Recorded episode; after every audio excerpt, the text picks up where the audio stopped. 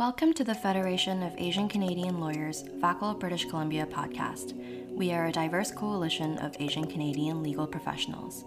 We promote equity, justice, and opportunity for Asian Canadian legal professionals and the community. We foster advocacy, community involvement, legal scholarship, and professional development. The purpose of this podcast highlights the diverse and unique members of our community.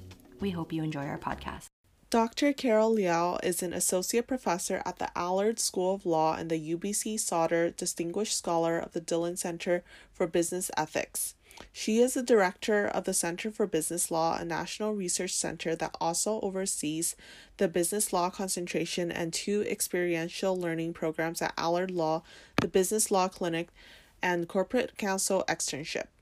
Prior to UBC, Dr. Liao was a faculty member at the University of Victoria Faculty of Law, where she received the Law Student Society First Year Class Teaching Award.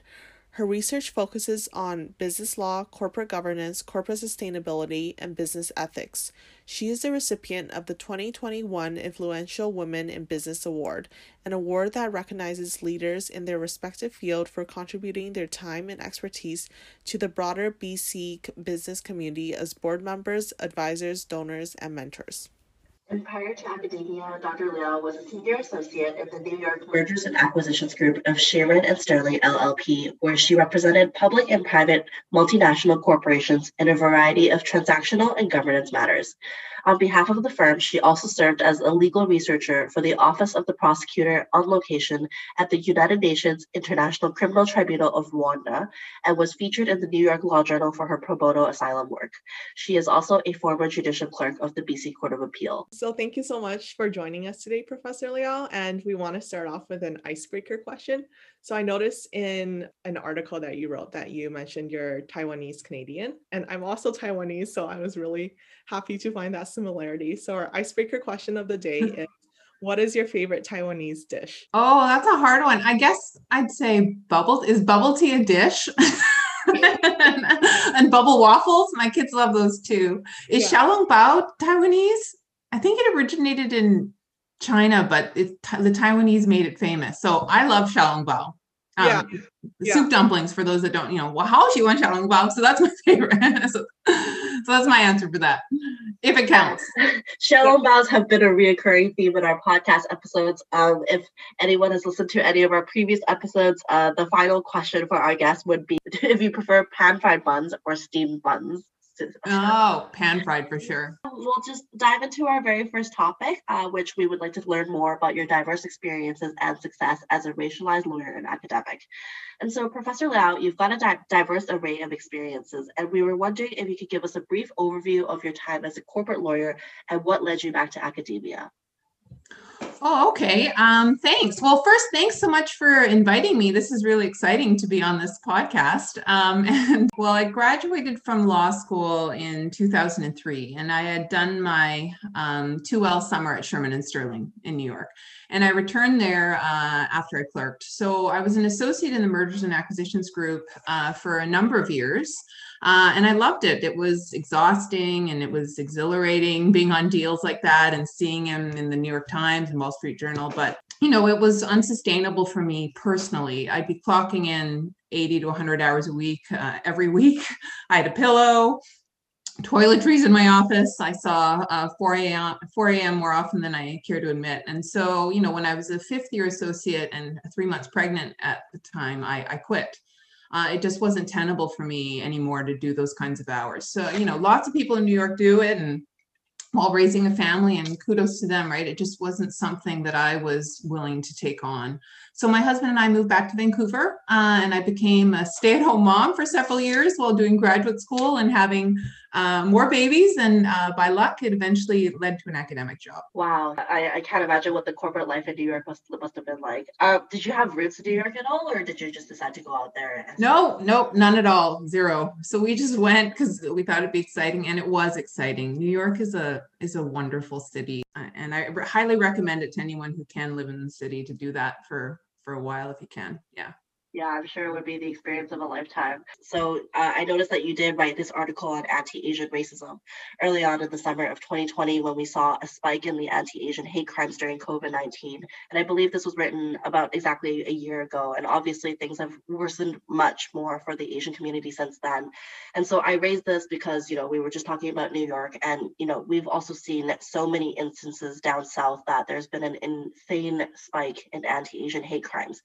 And so, Professor Lau, I was wondering, like, in what ways do you think Asian Canadian lawyers can support our community at home and also our neighbors down south? Oh, yeah, that's a that's a really good question. Um, you know, I have a lot to say, so maybe I'll just sort of start by saying, um, you know, last year when I was speaking with my um, parents, I felt like for some of the older generations, there was almost this resignation over this racism, right? That it was inevitable and almost their burden that they had to bear as immigrants here being, you know, regarded as these perpetual foreigners. And there was this real deep reluctance for some to speak out against the racism, right? Like out of fear or concern that they're just going to be looked upon even more as an outsider here and that we should just be quiet and take it. And it was almost this generational thing in terms of the different reactions to this heightened and really flagrant racism. And I also think Asian parents in particular don't like to share their pain with their children, right? They'll hide it to protect them.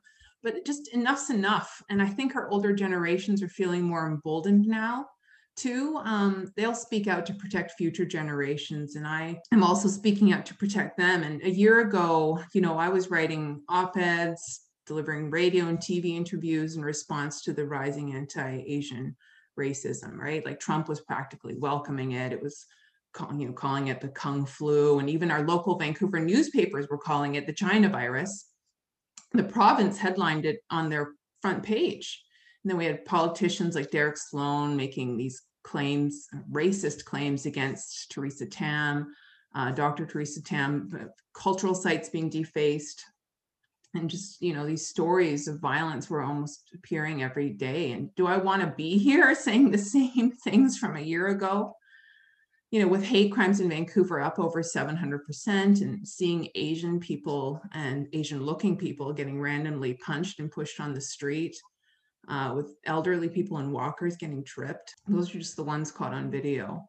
And you know with the bystanders that just walk on by um, that hurts almost just as much. And every time I hear about another mm-hmm. anti Asian hate crime, it, it demoralizes me a lot. And that's why I think solidarity is important. Mm-hmm. And Asian Canadian lawyers shouldn't be silent about this, right? Like it's a privilege to be a lawyer, it comes with power and responsibilities. And, you know, I, that's why I'm so grateful for FACL and all the work you guys do to amplify voices of Asian Canadian lawyers. And I think that you know, um, one thing we can do in addition to donating to organizations that have been fighting anti-Asian racism for a long time is to speak out publicly, or at least within your organization, um, you know, and uh, just express how this is something that actually matters, and we need to combat that. And you know, there's overt racism. There's also systemic racism too. And I think that for a lot of it, it's very easy for people to obviously denounce hate crimes, right? For the majority of us, that's that's true, but there's just a lot of racism that's built institutionally that we also need to be vocal about. Um, that I think you know stems from that. So i don't know if that's an answer but uh, but there are a lot of ways that asian canadian lawyers can support the community and certainly uh, one just starts by finding their voice and speaking out on these things. Definitely and that's one of the things that FACL bc does strive to do. Um, you mentioned earlier that the province last year released a problematic headline uh, referencing covid-19 as the china virus and that was something that FACL bc actually released a statement on. Uh, we yeah.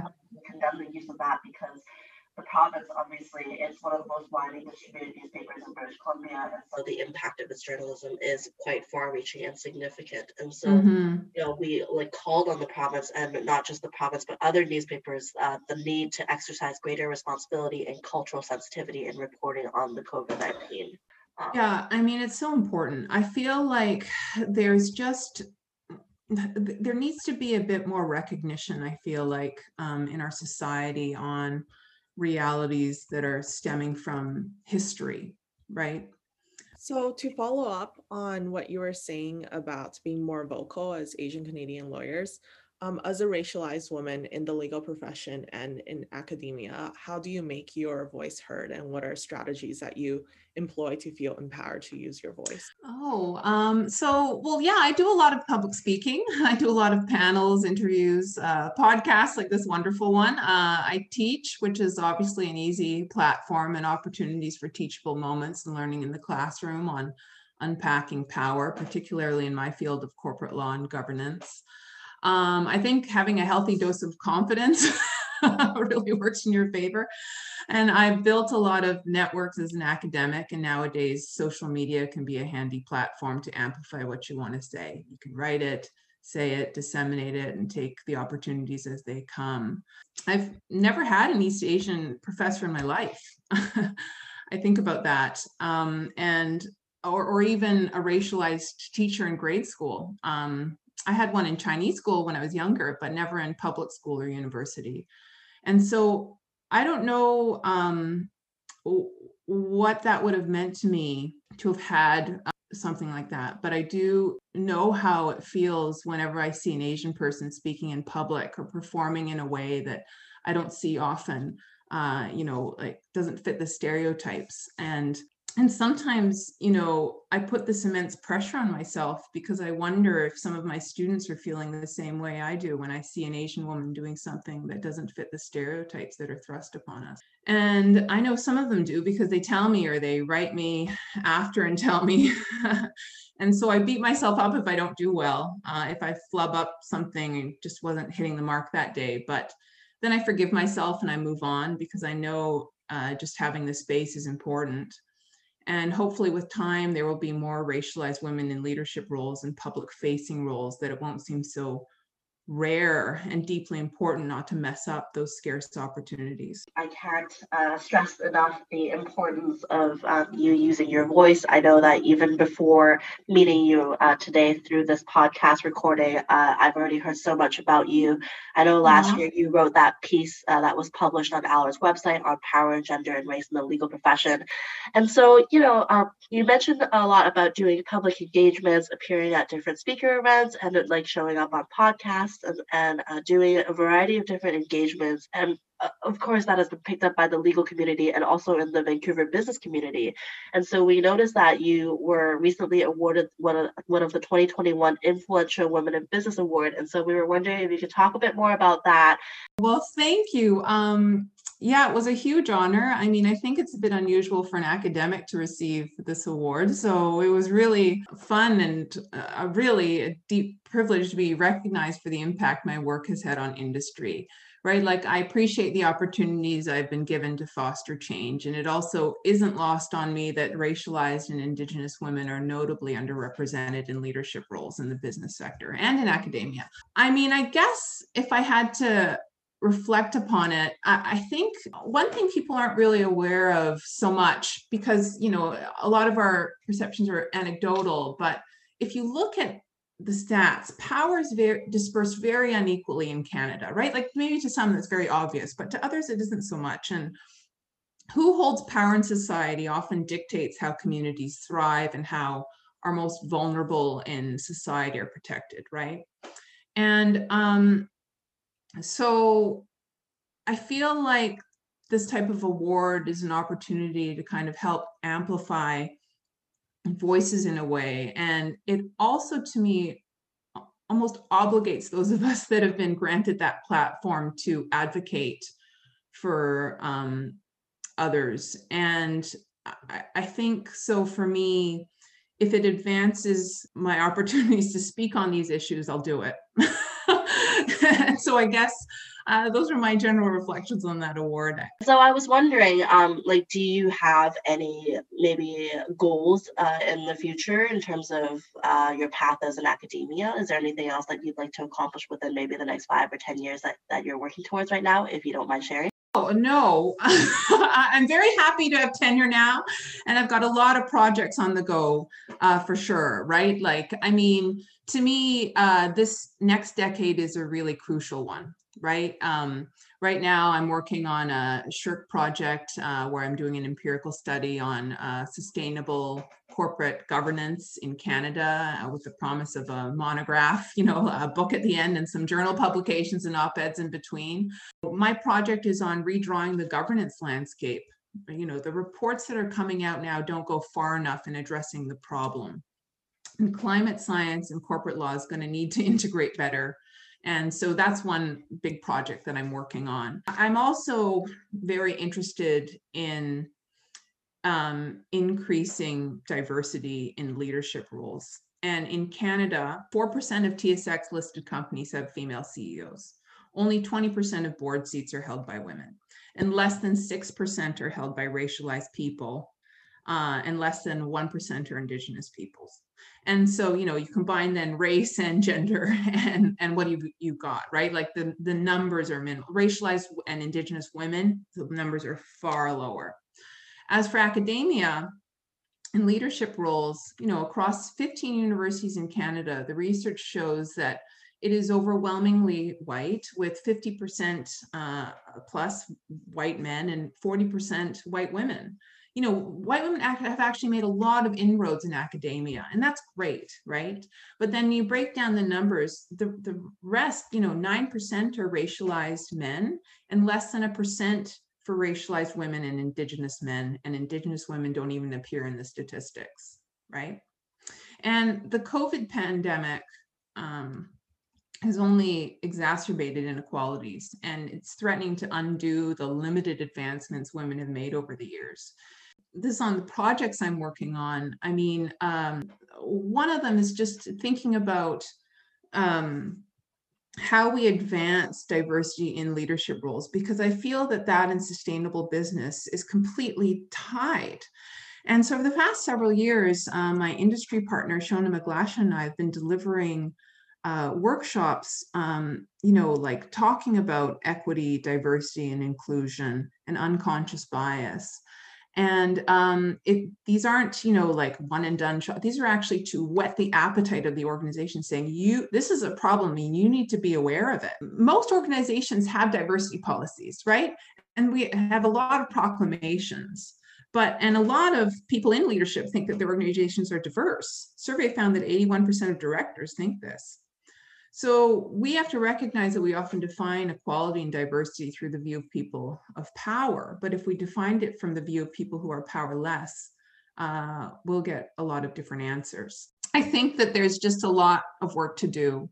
And so I feel like it's going to be a very busy next five to 10 years talking about where I want my research to go and how I want it to influence. Yeah, those are all really important points that you brought up. And yeah, I really appreciate that you brought up that it's important to hear from um, marginalized communities, from racialized communities, um, and from Indigenous communities. And I recently attended a talk with Dr. Hadiya Roderique, and she kind of yeah. talked about the importance of that. And so it's really great that you're also talking about it, and it's great to see um, women of color in leadership positions such as yourself. Dr. Lau also just wanted to jump in and say like thank you for providing those really helpful statistics. Uh, really helps paint a realistic picture of what's going on in the legal profession and also just in terms of uh, like big corporate structures. Uh, that's that's what going what's going on right now.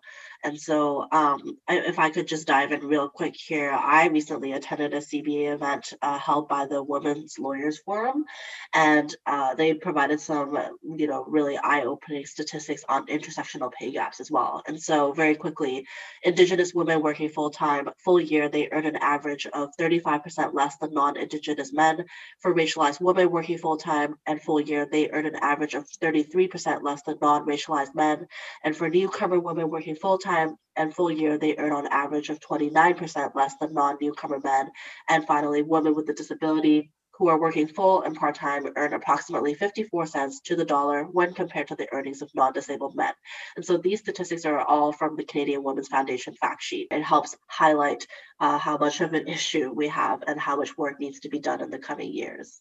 Oh, yeah. And you know, this is the thing too. And this was sort of the puzzlement that uh, uh, you know all these diversity initiatives that are taking place all that all that we've seen over the years the policies the public statements yet the numbers don't seem to move much at all right? And so you know what i've realized is that for some organizations because you know there are certainly those that don't even have these types of policies or you know that, that that bury it right? But what i've realized for those organizations that do is that you can have the best policies but what happens is that something occurs at the local level, which circumvents whatever clear policies you have, right? Like d- discrimination starts at recruiting methods and it continues in how we support and promote women of color within our organizations, right? People just need to be more self-aware of the biases that they have and not be complicit when this type of behavior is exhibited in others.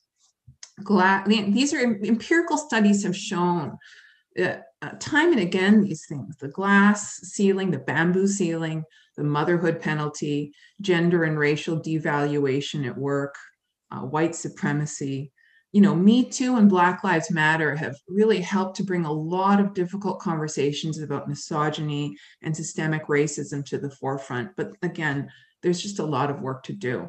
And there's both individual things that can be done as well as institutional things. And they have to eh, you know it's a it's a multifaceted problem that requires a multifaceted solution. And in a way we need to come at it from every angle in order to move numbers even a bit. I mean it took ages to even get to the point where we're at close to 6% of racialized people in the boardroom right? Like and this is just not at all representative of what we have in society. And in academia right like there, there's clearly a ceiling where uh, people of color do not advance. And so that's why you know right now with the anti-asian racism uh, that's just prevalent and disgusting uh, you know, we go in, Shona and I go into our sessions and we talk about how, you know, like what about bystander interventions, right? And we talk about, would you intervene? And, you know, for a lot of us, uh, we almost want to feel really good about, of course we would, because that's just horrid to call someone a racial slur, to tell them to go back to where they came, you know, like these are horrible things but then i flip it and i say you know because you know my my space is in the leadership era. And, and i say you would intervene on the street but you know how about in a hiring room? Would you you know would you be okay having this person part of your team? Would you support them when they advance? You know how about advance past you right? Like there there there's the being supportive when the person's in a point of weakness. There's another in being an ally and being supportive when you're a colleague or if you are. To me it's not so it's we almost we want to compartmentalize things. We want to feel like good people but it's not about it's not about good or bad. It's about identifying um, some of the inherent our brains are wired to make shortcuts. We want we want to make shortcuts. I do agree that uh, in, in, terms of uh, addressing anti-racism, um, it is important to not just intervene uh, when you see someone being hurled racial slurs on the street. Like it's also important to take action through different ways, um, whether it be through the boardroom and the hiring committee or otherwise. But there are definitely different ways to combat it, and um, yeah, it requires the collective efforts of all, uh, especially not just the not just the people who are part of the BIPOC community. We did want to talk a little bit about uh, these two Globe and Mail articles that we recently saw, um, it, again, it kind of goes back to the whole pay equity uh, conversation we were having earlier. Um, so the Globe and Mail recently released an article on how female partners earned nearly 25% less than their male colleagues at a major Toronto law firm. Um, and as of yesterday, the Globe and Mail released another article that said at another major Bay Street law firm, male equity partners earn an average of 17% more than their female counterparts overall, but the wage gap does disappear among those who have been practicing for two decades or less. And so, yeah, like these are just like statistics that we would like to highlight for our uh, for our listeners. There's a lot to be said. I mean, there's a lot of statistics, um, and, and and sometimes I feel like showing people the research Uh, I'm a researcher, right? I, and, and you can't ignore the science. If anything, right now, we are learning how important science is, right? And research. And, you know, it is disturbing sometimes seeing how um, much our biases influence our actions.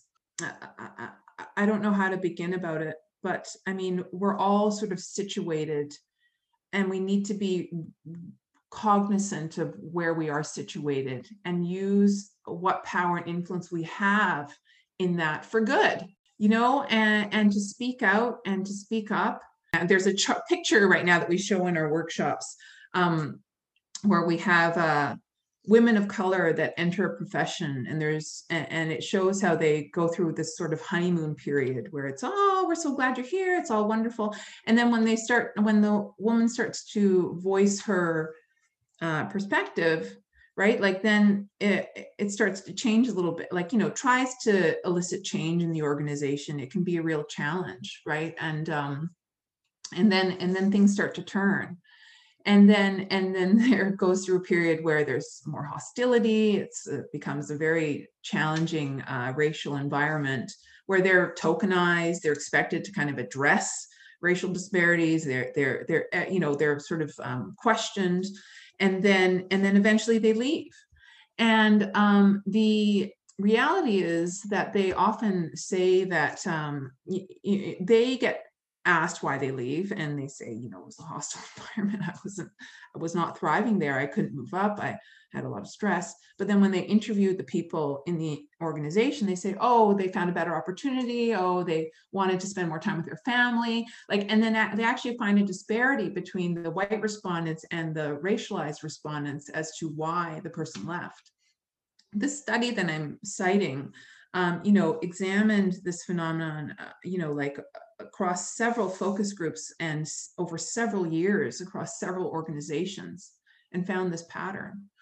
Um, and so, you know, as someone who has gotten to this point, it's much easier. I mean, again, being an academic is such a privilege. I really can write on whatever I want.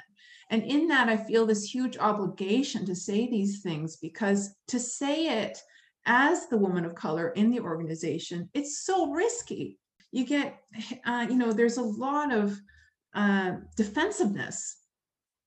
And, and so to the extent I can go into organizations and share the research uh, or talk about it openly in, in, these types of forums to at least, first of all, um, let women know this is occurring. And by the way, you know, I, I want to just say too, um, it's not that men are inflicting it on women. We're all inflicting it on women, right? Internalized misogyny runs uh, deep, and and white supremacy. You you can be uh, racialized and certainly have white supremacy type preferences. Some that you may be aware of, and others you you may not. Right? Like we, I make my students Google professor and images and say, what do you see here? I, I don't look like that professor. In fact, the cartoons, they're saying, oh, some of them are cartoons. I'm like, that's even worse. You draw a professor and you draw an old white male, right? Like, you know, and so I know when I walk into a classroom, um, every time it's it's always nerve wracking, right? But you've eh, you know you've got to you know that there's something in their brains that are going this is different right? Like and and so that's why in a way there's a lot of pressure too that you gotta you gotta hit home runs at the start right? Like just to win them over.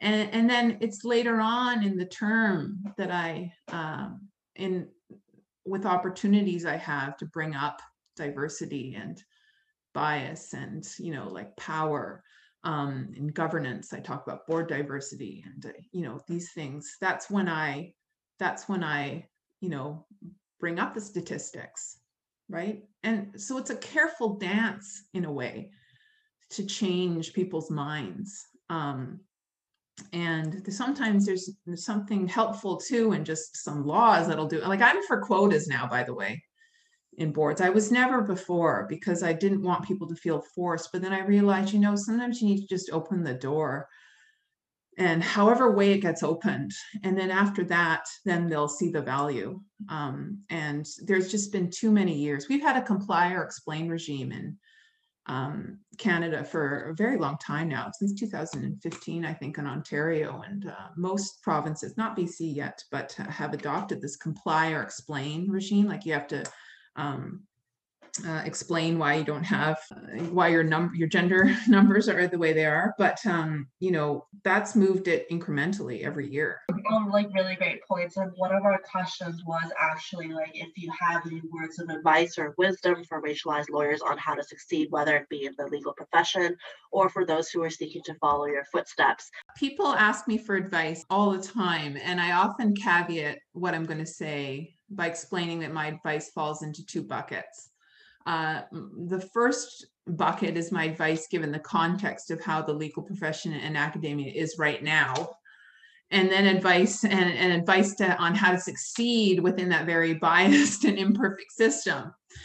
And the second bucket is advice on how I think it should be. And I feel like I've spent a lot of this interview talking about what I think it should be. So, so that's good.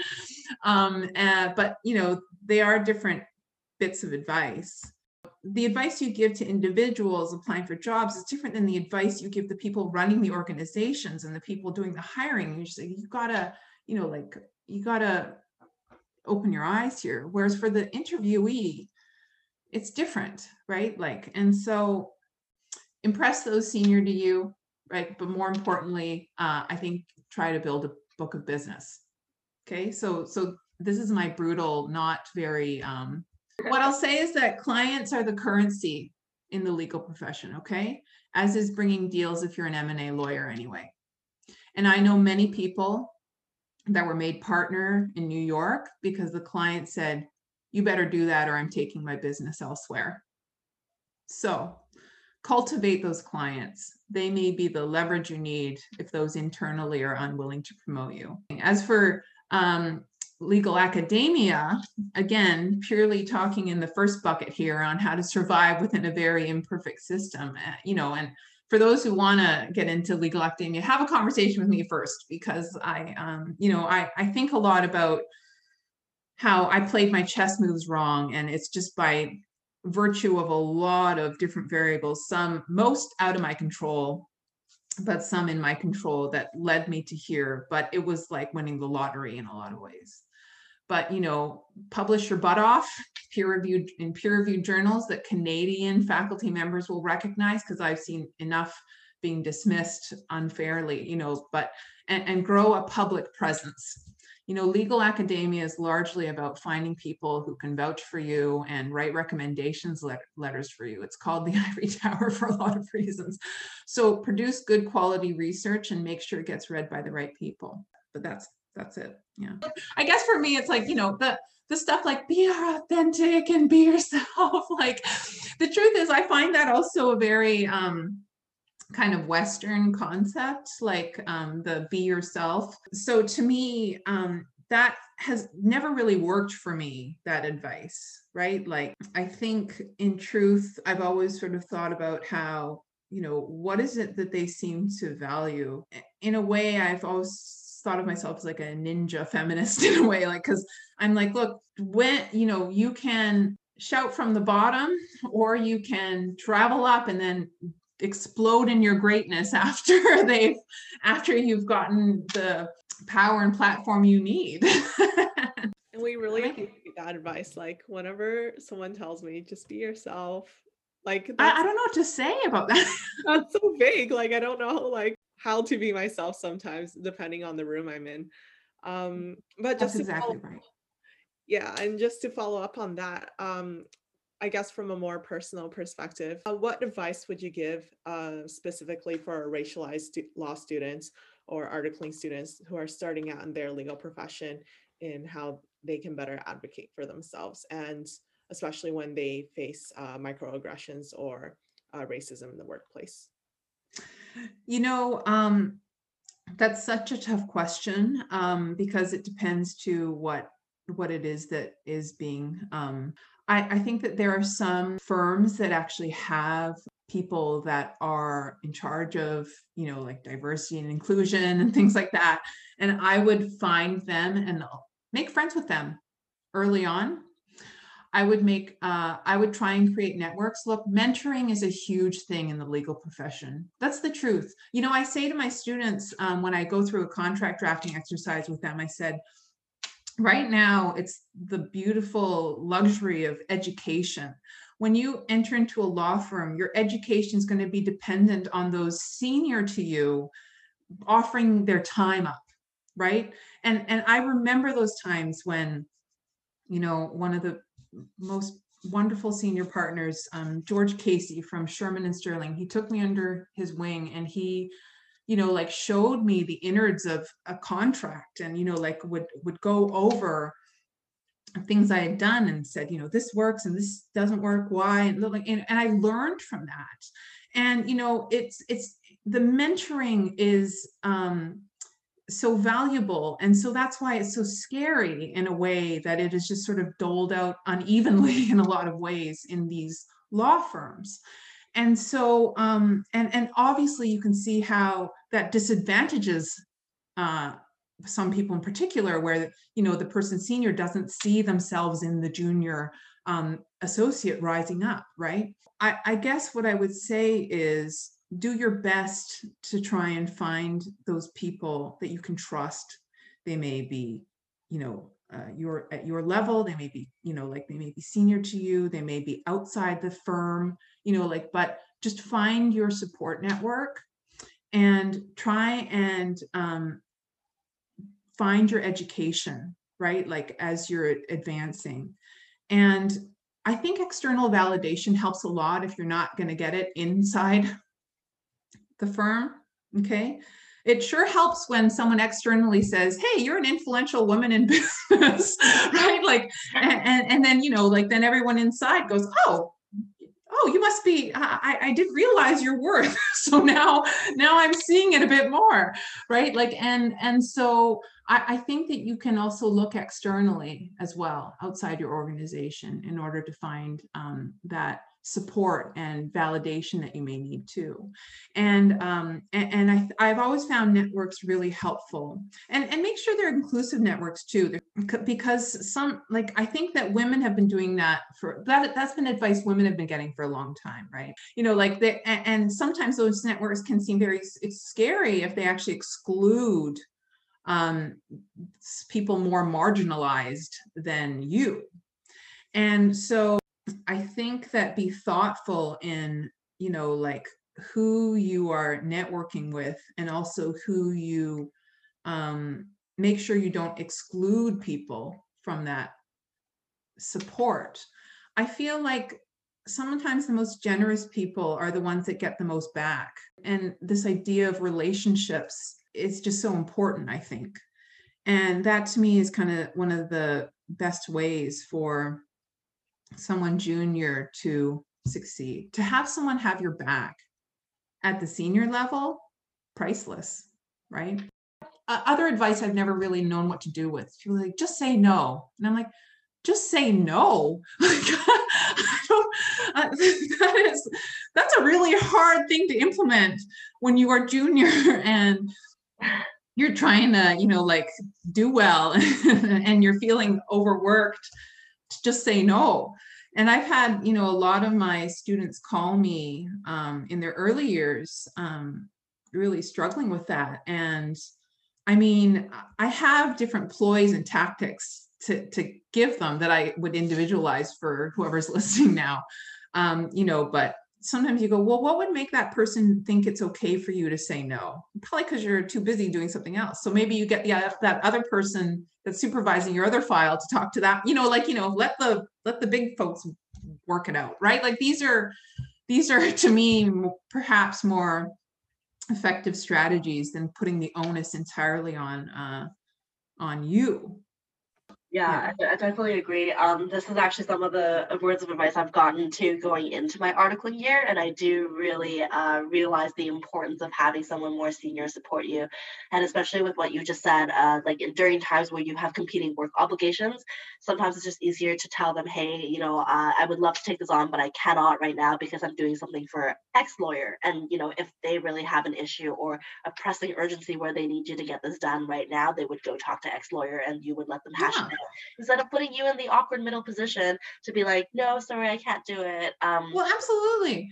But, but see, that's the thing is that solution only it only solves um, the position when you're so overworked that you have them saying, "Well, if you want to say no because you want to have a life, maybe you want to, you know, like have a Saturday to not work, right? Like that." Um, how do you say no to that? And that's why I feel like so much of it is also a structural thing and something that the onus should be put on the legal profession and the employers you know to be kind of aware of that we have a lot of work to do in terms of work life balance for sure yeah, I think one thing I also really realized in my past year is that I think it's important for people at, the senior level to learn how to set boundaries because when partners, for example, are okay with working throughout the whole weekend or Yeah. responding ASAP to client inquiries and client emails, they kind of expect the junior associates or the students on the file to do the same. Whereas I've definitely worked with different partners who have a, a different working style where they say, you know, well, this is not urgent right now. Why don't we take the weekend off and then we'll pick this back up on Monday? And so there are times when there are partners who have different working styles and i do like really appreciate the times when partners are the one who kind of um you know put the brake on things and say you know what? Like you should go out there and enjoy your weekend. Uh, you've had a really long week you've worked really hard. Definitely appreciate and realize the importance of uh, senior partners advocating for their juniors as well. And Yeah. so i guess like to end um, you know in addition to advice for students your other advice uh, for people entering legal academia is to you know publish more uh, especially reputable journals. Um, get out there and network because we just cannot underestimate the value of networking in the legal profession. Um, and then for people who are currently in the legal profession a word of advice is to cultivate that book of clients i think i think that's what gives you the most leverage and you know gives you the most uh, it gives you a strong business case I mean, you know, like hearing back the advice I just gave, I'm like, ugh.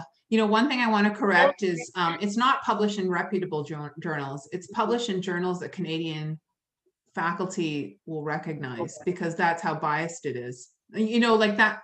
I mean, I'm just speaking the truth here, which is that I've realized when, um, look, merit can be a very moving target in academia, and that's the problem right and i mean that's a whole other podcast and paper um but you know and, and i feel like not that many people listening will probably be interested in legal academia but if they are again feel free to reach out to me because i have a lot more advice to give um, on that but for the legal profession i feel a lot of sympathy for the generation coming up it's not a fair uh, in fact, I find myself apologizing to a lot of my. I'm Gen X, right? Like, I, I mean, I graduated from law school over 20 years, like, well, almost 20 years ago. Um, but I feel like this next generation um, is inheriting a, a world that, you know, environmental and social crises have really defined most of your young adult lives, right? And this pandemic now is just a permanent imprint um, in your real formative years. And so, I, if anything, this pandemic should be putting pressure on those in power to change things. And because it's, you know, it it's not looking good. And what can we do to create more transformative change in how we do business and how we value people, provide meaningful work? I mean, because it's so fascinating how we have overworked lawyers and also an access to justice crisis. I mean, and and so this gap in also affordability and, and this this gap in who's receiving legal services. It's just a, a monster problem that leadership in the area, and you know, I know a lot of the folks that are trying to combat these issues and i'm grateful to them right? And we all kind of have again our role to play. Um, i was just on a listening to a panel where they're talking about it's like you're in a chorus and every once in a while someone needs to take a breath right? And we all have our different parts uh, but in that it's hoping to move things forward. It's very difficult right without collaborative and collective efforts. But i think it's it can't be borne on those junior lawyers you know like trying to just sort it out and you know like figure things out in the future we've handed to them. It's got to be those of us that are now in those positions of power to really try and move the dial for sure. Thank you. And I'm sure our listeners who are, you know, who belong to the more junior demographic uh, at FACL BC very much appreciate those words. You know, well, I'll just, you know, finish by saying that I feel like uh, we're living in this intergenerational moral storm, right? Like future generations are going to hold the greatest share of the burden uh, created by climate change and uh, entrenched social inequities. And I'm so proud of the next generation of young women rising in the ranks during this critical juncture in our corporate history. And, you know, it's really not too late for business strategies and theories to be uh, redrawn. I think that this intersection between law, sustainability, ethical business is just growing more and more significant each day. And, uh, you know, diversity, equity, and inclusion in leadership is just integral to sustainable business. I mean, things just go, they go hand in hand. Well, I cannot agree more with what you've said today, Professor mm-hmm. lau This brings our episode to an end, so I wanted to wrap up by saying thank you so much for your time in sharing your research, insight, and guidance with our faculty BC members. Thank you for tuning into the faculty BC podcast. Visit our website at faclbc.ca and follow us on Facebook, Instagram, and LinkedIn at FACL We hope you enjoyed our episode today and stay tuned for the next guest. If you have guest speaker suggestions, please email us at membership at faclbc.ca.